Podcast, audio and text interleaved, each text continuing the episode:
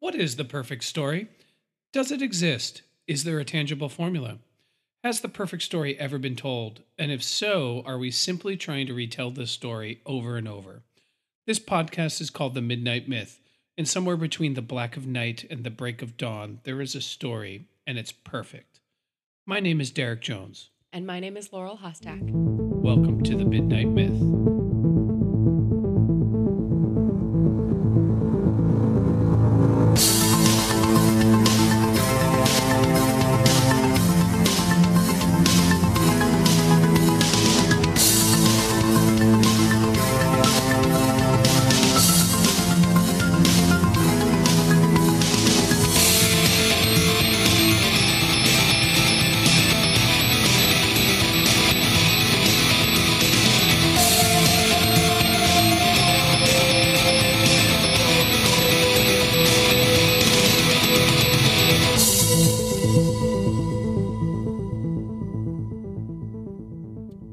Welcome back to the Midnight Myth, everybody's favorite history, mythology, philosophy, and how those subjects bubble up into our popular story podcast. As always, I am very excited to be back with another Midnight Myth. It feels like it's been a while. I'm not sure. When was our last episode? I think it was only two weeks ago. Oh, wow, that's awesome. Maybe three. I don't know. Two, What is- maybe three. What is time? Time is a flat circle. We've had the flu, so time is especially collapsed upon us now. We have. We are recovering from the flu. You may hear my voice a little extra gravel, gravelry, gla- gravel, blah, blah, blah, blah, blah, Gravelly? Gravelly, thank you. And I might be a little nasally because of it. And your there might- mind might be a little mushy. and and my mind is definitely more than a little mushy. And we're back here with another, what I like to brand a Midnight Myth meditation. As you recall, we did one about a month or so ago about the House of the Dragon. And what these are, are episodes where there is something that is topical, that is on my mind, on Laurel's mind, and we want to bring it to the Midnight Myth as a point of discussion. And these are all reflections on and meditations about things happening in popular culture. And now you'll have to bear with us because we have a almost 2-year-old, so we don't get to go to the movies like we used to. So we're very behind on a lot of the topics in popular culture. For example, it's almost Christmas 2023. We have yet to see the smash hit uh, second Black Panther movie, Wakanda Forever. I'm sure when we see it, we're probably going to want a podcast about it because we did an episode about Black Panther when it came out before. So we're going to kind of go back to some things that had happened and some conversations that we saw. And I really have been thinking about this a lot, the subject that I want to talk about tonight. And I've really wanted to share a sort of personal story about it. And it's another thing where I just wonder if the way we are using a term and discussing about pop culture stories, especially major, big, huge stories like Star Wars and Lord of the Rings, are the two I want to talk about tonight in particular. And I wonder if the way that we discuss them and the way that we reflect and the way that we are critical is really useful or not. So, with all that said, I'm going to be opening up a big conversation much like our other ones, I'm not going to say my meditations on it are dogmatically true. I would welcome to hear other opinions. But I want to talk about today, I want to talk about some of the criticisms I saw to the Amazon Prime show, The Rings of Power, and to the Disney Plus show, the Obi Wan Kenobi series. So I want to discuss some of the ways people discussed those stories today. And I want to reflect on them, giving it a midnight myth, not necessarily lens, but meditation. How does that sound to you, Laurel? That sounds wonderful. Let's roll up our sleeves and get it done. well, before we get too deep into it, Laurel, do your thing. Yeah, my thing is that we would love to hear from you. We're on social media. We're at the Midnight Myth on Twitter, and we're also on Facebook and Instagram at Midnight Myth Podcast. You can also find us on the web at midnightmyth.com, where there's also a merch store and uh, plenty of extra content on our website. We recently did a guest spot with our good friend Jeff at Garden of Doom. on his podcast, and we will let you know as soon as we know the release date on that one. We had a very fun, robust conversation about one of my favorite topics, the Arthurian legend. So I hope that you will tune into that. We will obviously keep you posted when that comes out. Yeah, thanks you so much, Jeff, for having us back. And listeners, if you want to hear Laurel just go off and just really be in her prime, definitely tune into that. For most of the episode, Jeff and I were just looking at Laurel, mouth agape, at the just wealth of knowledge that she has on all of the sources and history and legacy. Not to uh, quote the tagline of our friend Em from Verbal Diorama. Yeah, history and legacy. Yeah, the history and legacy of the King Arthur story. Yeah, it was a lot of fun, and I could I could go on about that kind of stuff for hours. Uh, if you want to hear me go on about that kind of stuff for hours too, you can do so on my sleep podcast, Sleep and Sorcery, which is available on all podcast players, now on YouTube and on the meditation app Insight Timer. We now also have Sleep and Sorcery merch available in the Midnight Myth store. The shortcut to get there is bit.ly slash shop myth.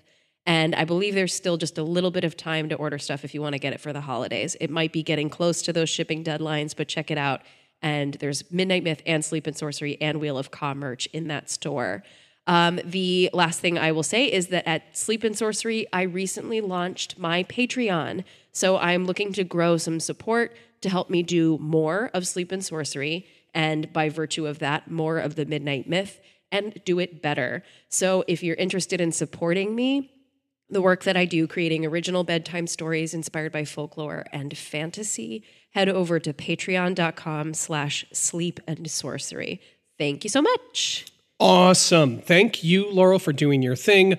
On with our show tonight. Obviously, we're going to spoil Obi Wan Kenobi and the Rings of Power, so if you haven't fully watched those, I'd recommend watching both of those shows before coming in and listening to us. So, a few things that I want to just sort of draw out of how we talked in particular on Twitter, which, by the way, I recognize Twitter is not a sample of what most people are thinking, but it is a place where a lot of dialogue around pop culture happens. And I want to talk about some of the criticisms that I saw on those shows and sort of my meditations about them and whether or not I thought they were good criticisms, bad criticisms, etc. Before I really do that, I also want to point out there was a lot of online criticism in both of those shows for having cast people of color in them. And I just want to go on the record here that I thought that was absolutely abhorrent. I thought all of the casting in both of those shows was exceptional.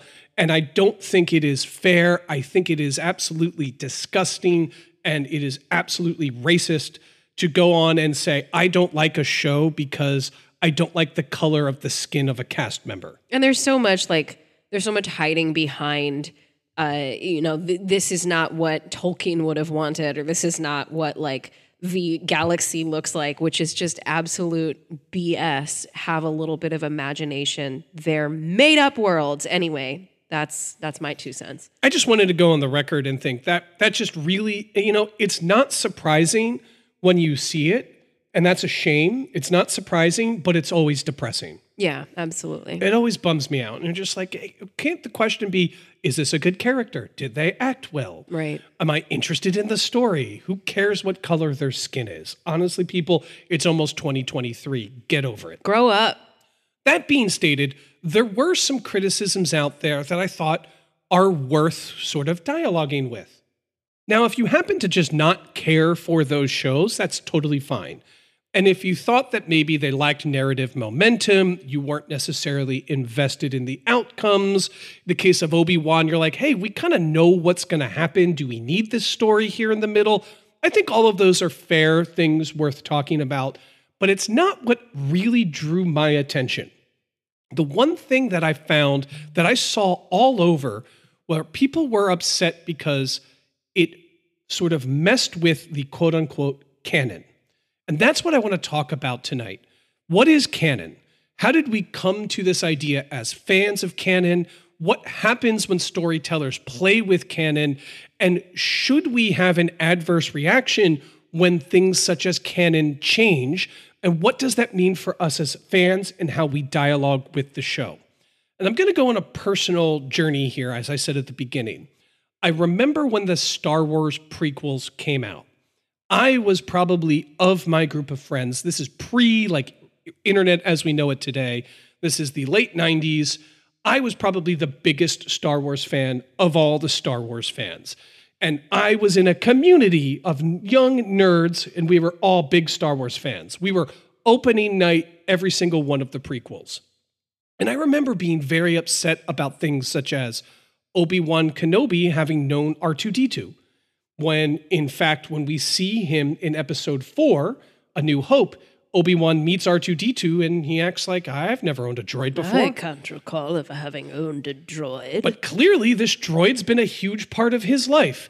I remember being incredibly upset about things like midi-chlorians, fundamentally changing the nature of the Force so that it was a scientific thing that could be measured through blood tests and not a mystical energy force that you could tap into based upon some inert magical power that you found in you or you did not find in you.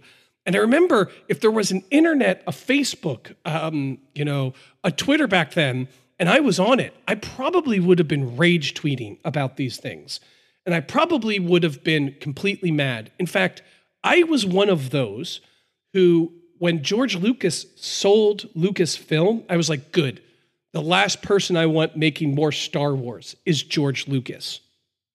And the reason I was upset was you messed with the canon. You had a story universe, it had these three movies. These three movies told a story. And then when you added additional content to that story, it changed the fundamental makeup, the rules of it.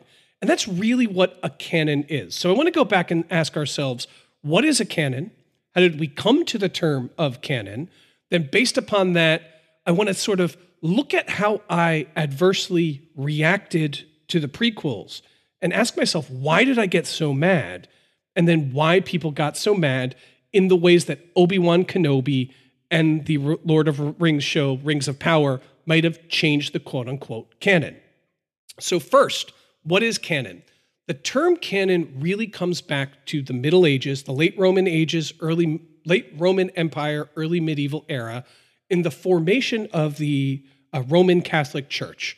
And there had to be decisions based upon what scriptures were or were not official gospels. Because there were a lot of people going around with writings saying, hey, this is what Jesus said or did. This is what a saint said or did. A saint said or did. And there became a thing called the biblical canon. In fact, in the Roman Catholic Church today, if the Pope passes a new law, it is considered canon law. So the official Gospels, as we know it, were canon. And just think about that.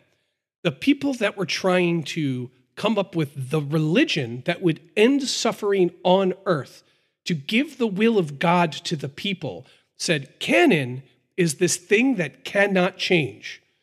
This is canon. And the things outside of it, they are false. So if it is outside of canon, it is false huge thing to keep in mind when we think about how we discuss canon today. Absolutely. And I picture with that description in mind, when you say canon to me, and I think a lot of people probably picture it this way because the term has been used variously to describe the Western canon and so on and so forth. I picture a bookshelf, right? This is people deciding which books are going to be approved and are going to be considered legitimate by the church. So you picture a bookshelf. These are the texts, these are the scriptures that define what is true and what is real and what is legitimate, and nothing else fits within it. It's a highly exclusive um, in the deepest sense of the terms. Like it excludes people, it excludes cultures, it excludes texts, etc. It's a highly exclusive term. But it is useful if you're forming a system sure. to say this is what's part of the system, this is what's outside of the system. Right? So and then now the first time it was applied to fiction, not to theology, was Sir Arthur Conan Doyle, who wrote Sherlock Holmes, baby. And so Sherlock Holmes was such a huge smash hit that there were all of these offshoot Sherlock Holmes. And so there had to be a distinction between what was the official Sherlock Holmes of uh, Doyle of what's his name again? I told you. Sir Arthur Conan Doyle. yeah, thank you for reminding me. I had it written down. So there had to be a, a demarcation between this is what is official part of Doyle's canon, and this is what the offshoot is. Yeah, and this is for better or worse fanfic, right? Correct. What is outside of the legitimate work? And now the two places where I think it's most prolific to think what's canon and not in current popular culture are in Star Wars and in Star Trek. These two franchises that are huge have things that are canon and are not canon. I'll focus more on Star Wars because I'm more familiar with it. Specifically, when Disney purchased Lucasfilm, they said all of the extended universe, so all of the video games, all of the uh, comic books, all, the of the novels, yeah. that were made, aside from the six movies, were decannoned. They were said these are no longer part of this universe, and we are going to say that it's not part of a continuous story. In this respect, it's a pretty important thing to know what's part of this universe and what is not. Because if you are going to be a creative inside this universe, you do want to know kind of the rules that you're playing with. You got to know with, okay, if I'm going to write a story, I need it to conform to part of what this story already is. Or if you want to say pull a character from the extended universe and bring them into your Star Wars story, but that person, that character has been decanonized, you have to remember, okay, I've got to introduce this person like they've never been part of the Star Wars universe before because they de facto have not. Correct. And it would be strange if Jedi just came out using ninja stars. Right. That's not really part of the canon. So if we saw Jedi using ninja stars, not a weapon that you think is too crazy for the Jedi, they have a sort of martial arty component. You'd be like, hold on, is this part of the canon? Why do they use ninja stars? Right. We're trying to preserve the vision and trying to create a cohesive uh, world, create a cohesive story environment, and also a cohesive brand because there's also marketing involved in It, this. it is a business. Yeah. So canon can be incredibly useful to know, okay, these are the boundaries, these are the rules. This is sort of the the sandbox by which we're going to play in creating and crafting this story. There's going to be things like Jedi and things like Sith. They're going to be fighting each other. They're going to be trying to control the light side and the dark side of the Force. These are things Luke Skywalker will have always blown up the Death Star. You can't really change that. It's part of Star Wars, it's part of the canon. Now, let's flash forward to Rings of Power and Obi Wan Kenobi and two criticisms that I saw online. Criticism four will start with Rings of Power. And this is where the spoiler wall, just to say, I'm going to be spoiling some of the twists. There's a character called the Stranger in Rings of Power. We come to learn they don't specifically say it, but it is heavily implied that this is Gandalf. right. It is a wizard who likes little people who go on to become hobbits, and he wears gray. He looks like Gandalf. He speaks to insects. He says things like, when in doubt, Elanor Brandyfoot, always follow your nose. It's definitely Gandalf. This really ruffled a lot of feathers to a lot of the die-hard Lord of the Rings fans. Why? Because in the Silmarillion, which is a sort of pre um, historical take on the Lord of the Rings universe that Tolkien wrote that got published after his death. And just to put myself out there, I have not read the Simil, Simil I can't say it. Silmarillion. I read it in middle school, and it's not like fun reading. It's definitely worthwhile and interesting if you like the Lord of the Rings universe, but it's not like a fun time. Yeah, I've tried to read it, and it's nothing you can't learn easier just by going on a wiki, to be yeah, honest. Yeah, exactly. But- and it was also like it was published posthumously by Christopher, so it was not something that he intended to go out. It was just work that he was doing to create and expand his sandbox. But in that text, it has the arrival of the wizards in a different era and time than the era and time that the show takes place. The show takes place at a specific point in Middle Earth history with the rise of Sauron and Galadriel rallying the elves against him and the men against Sauron. And Gandalf comes much later in the history. In this respect, it has broken the canon. Assuming the stranger is Gandalf, we do assume. The other potential possibility is that's a different timeline, But assuming that's the same timeline, which I think it most likely is the same timeline, then it has sort of rewritten the canon. And to a lot of the diehard Lord of the Rings fans, they were annoyed, they were mad, and a lot of them were very vocal about it. Now, to the Obi Wan show, Obi Wan Kenobi has an adventure with young child Princess Leia, and the entire story is Obi Wan trying to get Princess Leia home. However, in episode four, A New Hope, Princess Leia doesn't know who Obi Wan is.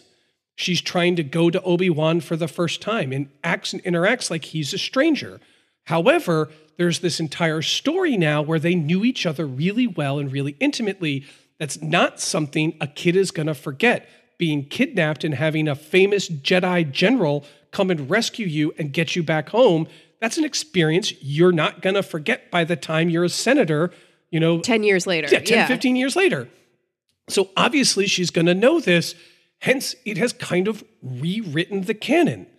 And fans were very upset about it.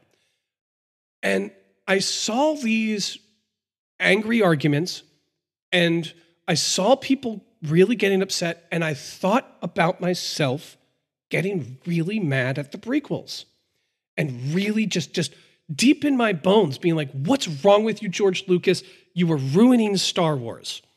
Now, decades later, and I have a son, and I am doing my best to get my son into Star Wars. And so far, it seems to be working. and you know what movies he likes the most to watch? It's the prequels. Yeah. Why? They're the most colorful. Yeah. There's pod racing, there's Jar Jar Binks. It's really, really great for kids. He loves watching the prequels more so than the originals, which he does like too. He does, yeah. You know, especially Return of the Jedi, like the first 30 minutes of that, he really likes. But he's really into the prequels. So when he says, let's watch Star Wars, I'm putting on the prequels and thinking to myself, why did I get so mad? Well, I got mad because the canon got changed. You changed the canon.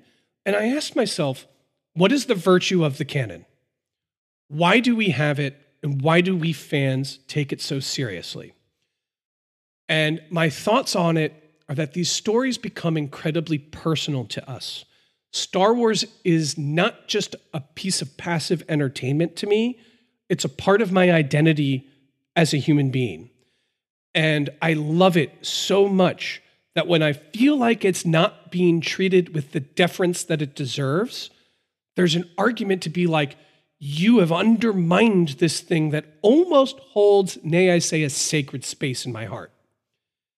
And then I pause and I reflect and I see my son watching these prequels with glee. And I'm like, he's not going to be upset that Obi Wan Kenobi in episode four acts like he doesn't know R2D2. That's not going to matter a lick to him. This is going to be canon to him. To him, he's going to grow up and think, oh, Obi Wan's probably just being a little cagey because he plays games. After all, he kind of doesn't tell Luke who his father is. Obi Wan can be a little bit of a trickster sometimes, so he's probably just manipulating Luke a little bit to edge him on to his journey.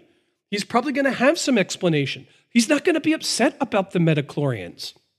And so I thought to myself, if the experience that I had watching the originals is like a sacred space to me, but the experience I have watching the prequels is not, does that lessen my experience from when I originally watched the first trilogy?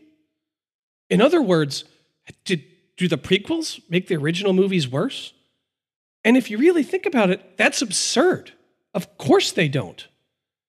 The original trilogy will, still holds that place in my heart, regardless of the surrounding materials. So, one, don't take it so personal, is the lesson I take. It's really not about me. The prequels were designed for a different audience other than me. It wasn't made for me, it was made for people like Arthur. It was made so Star Wars could live on. Then why get so upset about it? And I found myself sitting there and thinking, man, I got it all wrong. I completely misunderstood what George Lucas was doing with the prequels. He was trying to tell a different story to a different audience. And that audience, younger boys in particular, they love it.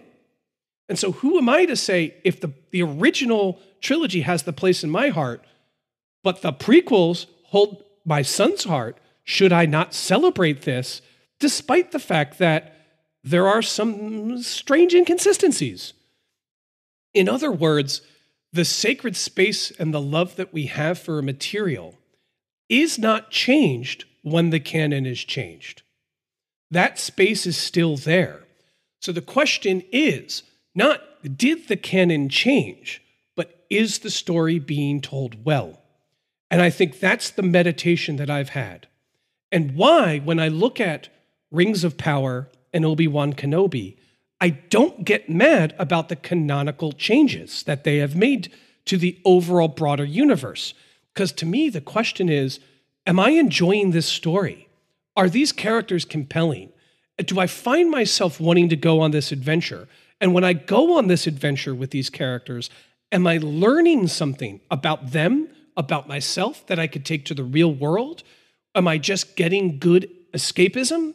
You know, for me, I think Rings of Power was more like, I'm just happy to be back in Middle Earth and this is cool. And I'm probably not going to think about this too much. Whereas Obi Wan Kenobi, I'm thinking, man, this is saying something about fascism and about resistance and about how oppression can break the will of people and how the love of a child can reinvigorate the heart of a broken general. And I feel like there's some more substance there and to me, I can forgive, and I don't necessarily say a canonical, canonical break, but a canonical shift of just tinkering with the canon just ever so slightly so you can tell the story better in this different medium. Another day is here, and you're ready for it. What to wear? Check. Breakfast, lunch, and dinner? Check. Planning for what's next and how to save for it? That's where Bank of America can help. For your financial to-dos, Bank of America has experts ready to help get you closer to your goals. Get started at one of our local financial centers or 24-7 in our mobile banking app. Find a location near you at bankofamerica.com slash talk to us. What would you like the power to do? Mobile banking requires downloading the app and is only available for select devices. Message and data rates may apply. Bank of America and a member FDIC. I have a few ways I want to respond to that. I think that was really well said. One of the things I want to respond to is that question of does a canonical shift – make the original material worse? Does it lessen the impact of the original material? And I think that's a great question. I also think there are some cases where canonical shifts can richen, can enrich the material, right? So I'm thinking about Rings of Power and the relationship between the stranger and the Harfoots. And even before it was 100% clear that this was Gandalf and it was just suggested, we put on the Fellowship of the Ring and watched it, and I was like weeping in that first scene when Gandalf comes to the Shire, just from how much richer I felt about how much he must have have emotionally processed in coming to the Shire and being with the spiritual or ancestral descendants of the Harfoots, the people who took him in and and cared for him and brought him back to health after he fell from a star. Like there's some really beautiful things that bloomed from that. Same thing with going back and watching A New Hope after seeing the Obi-Wan Kenobi series because even though there is so little interaction between the two characters of Leia and and Obi-Wan, it's almost all indirect. Even the moment after Obi-Wan's death, you can you can transfer some of that emotional weight to this scene and it actually makes it richer for me subjectively so I just wanted to bring that dimension in as well. You've used a lot of words, canon most likely, or, or most notably. You also, in the intro to this episode, said, I'm not going to be dogmatic about this.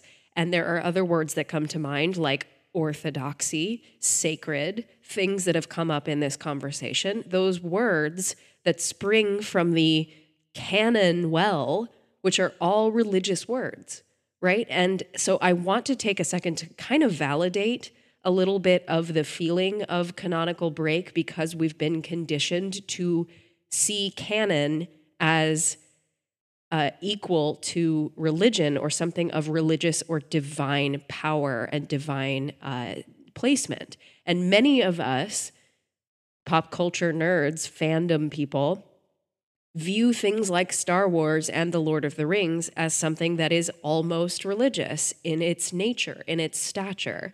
For a lot of people, it was the thing that brought us into ourselves, that brought us out of our shells, that got you into reading, right? That got so many people into communities through playing Dungeons and Dragons or, you know, playing Star Wars video games. These are things that helped people discover who they were and made them better people in many ways. And that is very similar to what a religious community is for other people. So I do want to validate a little bit of the like ill feeling that some people are ascribing to the canonical breaks, feeling like something in their religious community has been broken for them. I understand that. I really do.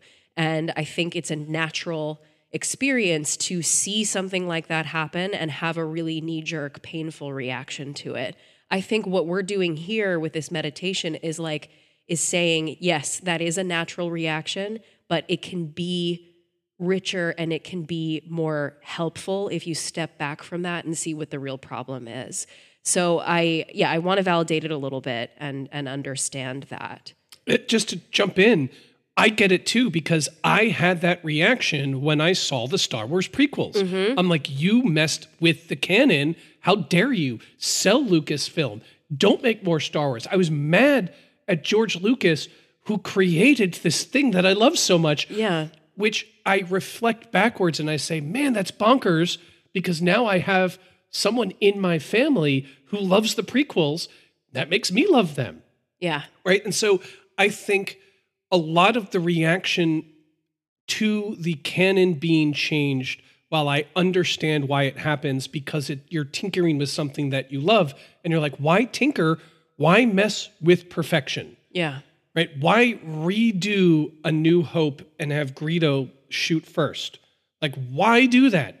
That's still actually a really bad decision, in my opinion. Yeah, but, for sure. You know, like, but why tinker with something like Leonardo da Vinci didn't go and repaint the Mona Lisa, right? And so I understand that reaction as well, but I, for myself, personal journey here, think it's worth taking a step back and being like, why was I really so mad? I still have all these memories with Star Wars, and I'm forming new ones with my son, similar to the Rings of Power. Why be really upset? Does it really matter in the Lord of the Rings narrative? What era Gandalf comes. To some people, that answer will be resoundingly yes, it matters. It matters deeply to me. And changing that means I can't enjoy this show. And I'm not telling that person you're wrong.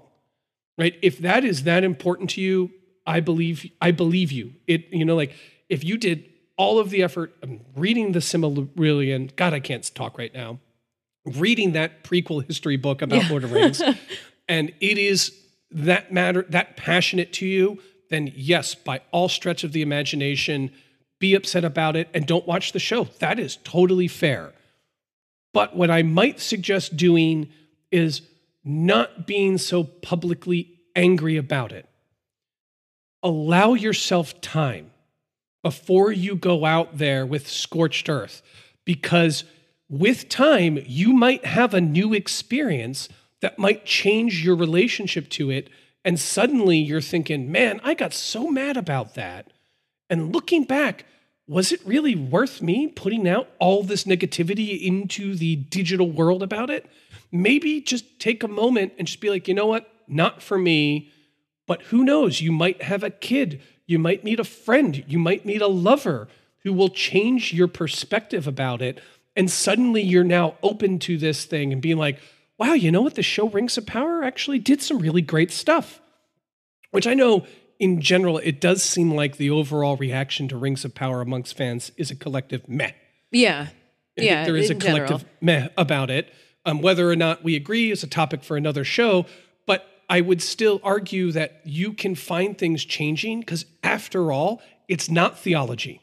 Right. It's not a biblical canon. It is an imaginary world.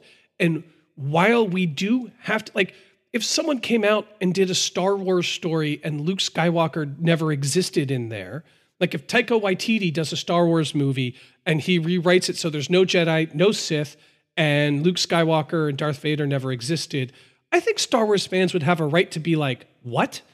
So I do think there are some there are some and I don't think it's black and white, but there are But there some are like layers bones and foundations on which story universes are built. to make Star Wars Star Wars, right. Right. Like, and so if you don't make it Star Wars, and you're like, is this Star Wars anymore? That being stated, I think it's worthwhile for me as a fan when I feel that reaction of you've messed with the canon, with the experience I've had with being a father, having a son.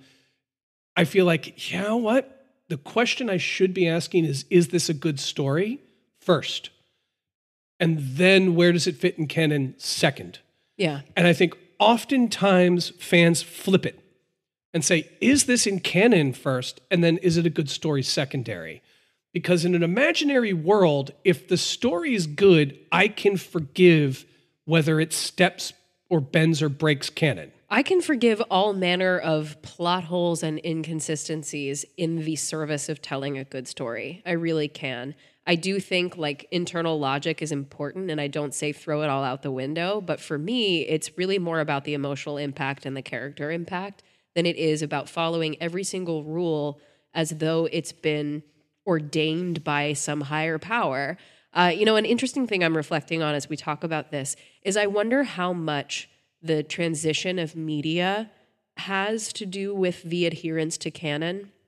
So I'm thinking about Star Wars in particular because we all know Star Wars began as a movie, but it was inspired by these like Buck Rogers serials, these fascinating adventures, which were certainly not beholden to canon. They were serials that were bred for longevity and bred to be able to come back with like a five minute episode every such and such how many days or weeks, or every day, even for some of these adventure serials. They were every day on the radio. And so there was no one saying everything has to be internally consistent. It's just like we want an adventure every day, right?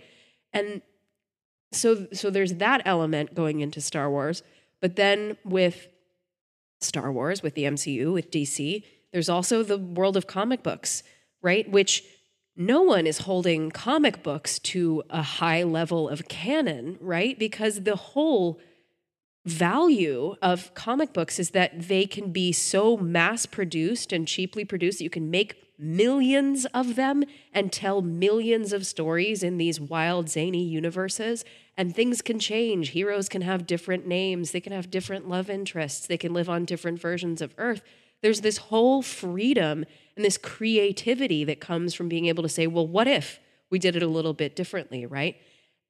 And I wonder if the transition toward screens being where we receive all of that canon information, where we receive all of the stories within a particular universe or the, the preponderance of stories within a particular universe, makes us feel like what we're seeing through the screen is the most objective version, and therefore it must be the most canonical and it must adhere to all of the uh, all of the orthodoxy. Like i can't allow it a certain amount of creative freedom or i can't allow it to be an imagination within a uh, story universe. It has to be the definitive story. It has to be scripture. Yeah, I think in other words, what you're saying, if I take your point, is the way in which a story is told, the medium the by delivery which method yeah will have an impact on how we react, react to it. You know, an interesting digging back into our mythic past, because after all, we are the midnight myth, the mythic poetic storytelling, the seed by which all Western storytelling, literature, plays, etc., sprung from is word to mouth stories by Yeah, small oral, tribes yeah. with no canon. It changes every time. It changes based on the audience, by the storyteller, whether or not the storyteller can remember the details. Like everything was in flux. You know, I catch myself at times seeing like an adaptation of the Arthurian legend and being like, well, that's not correct. That's not accurate. And then I have to stop myself and remember that these are pseudo histories blended with Welsh oral storytelling and mythology and legend and folklore, and there is no canon. And that, once I realize, can be really liberating because you get the freedom to play in a really extraordinarily fun and creative story sandbox and tell kind of what whatever story you want to tell within those parameters, which is really awesome. Even if you're Guy Ritchie and you make a really terrible movie uh, that I cannot justify by any means. Yeah, but the problem with the Guy Ritchie King Arthur movie It's isn't just- that it's not like the legend. It's just that it's a bad movie. It's just a bad movie. And it's like, if you're going to make a King Arthur movie, why don't you use any of the fun things about the legend? Yeah, have Merlin in it. Might help, you know? yeah. People tend to like wizards, you know? Yeah, so seriously. Put a wizard in there. Yeah, so that's why it failed. It's not that it didn't respect that. Exactly. Yeah. You know, and I, I think of we were invited to do a review with our friends at Geek Salad Radio and check out their podcast. It's a phenomenal podcast about Yeah. all things geek. And we were talking about Moon Knight, and they wanted to ask, hey, you know, you guys are the mythology people. How does the representation of Egypt mythology hold up to what we know about ancient Egypt mythology? And the answer to that is like, ah, not at all. But like, who cares? They obviously loved ancient Egypt and we're bringing it to light in a new and different and fun medium. It doesn't have to match the actual ancient Egyptian Book of the Dead. You know, like that. Who ca- nobody would like that. Wouldn't be interesting to us modern audiences anyway. Right. We want to see intersectional planes of consciousness. You know, like that's what's interesting. There you go. So that's my thought here on canon for me personally. And again, I'm not projecting this to anyone else. This is just a personal meditation is to not take canon too seriously. Ask myself first and foremost, is this a good story? And then secondly, okay, how does it fit with the canon? Recognizing that yes, there can be times and places where a storyteller can play too fast and loose with the rules of the universe, and suddenly you're left as a fan scratching your head. But even when that happens, to not be so mad about it because if a new storyteller doesn't do the universe justice, it doesn't ruin the experience of the stories that you still love. Those are still close to your heart. And for me, that is the meditation I take out of watching. And I never jumped in, but just watching the debate unfold, it's mostly on my Twitter timeline, being like, people are really upset about this. I'm like, huh. I'm like, you know what? I get it. Because I got upset at one point too. And now in my life, I have a different reaction. And I wanted to flesh that out here today at the Midnight Myth. And thank you all for listening. And I'd love to hear if you think, do you think I'm crazy? Is canon the most important thing? I have a good buddy of mine who, like a continuity error in a shared universe, drives him nuts. And you know which friend I'm thinking of, I bet. I certainly do. I won't say his name on the podcast because he hasn't given me permission to. But I have a friend that's just like, you know what? You have a continuity error in a shared story. I'm sorry, that's bad storytelling. And that is very important to him. And I absolutely respect that.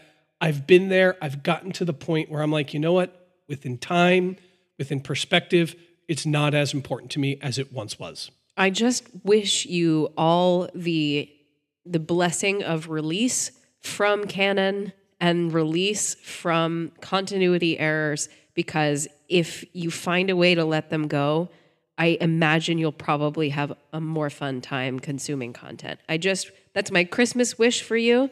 Whatever you celebrate, my holiday, my solstice, my Yule wish for you is I wish you more fun when consuming content. And just remember, if you're to the ancient Greeks, Apollo is both the sun god and not the sun god at all, because there is no canon. Yep. And until next time, be kind. Be kind.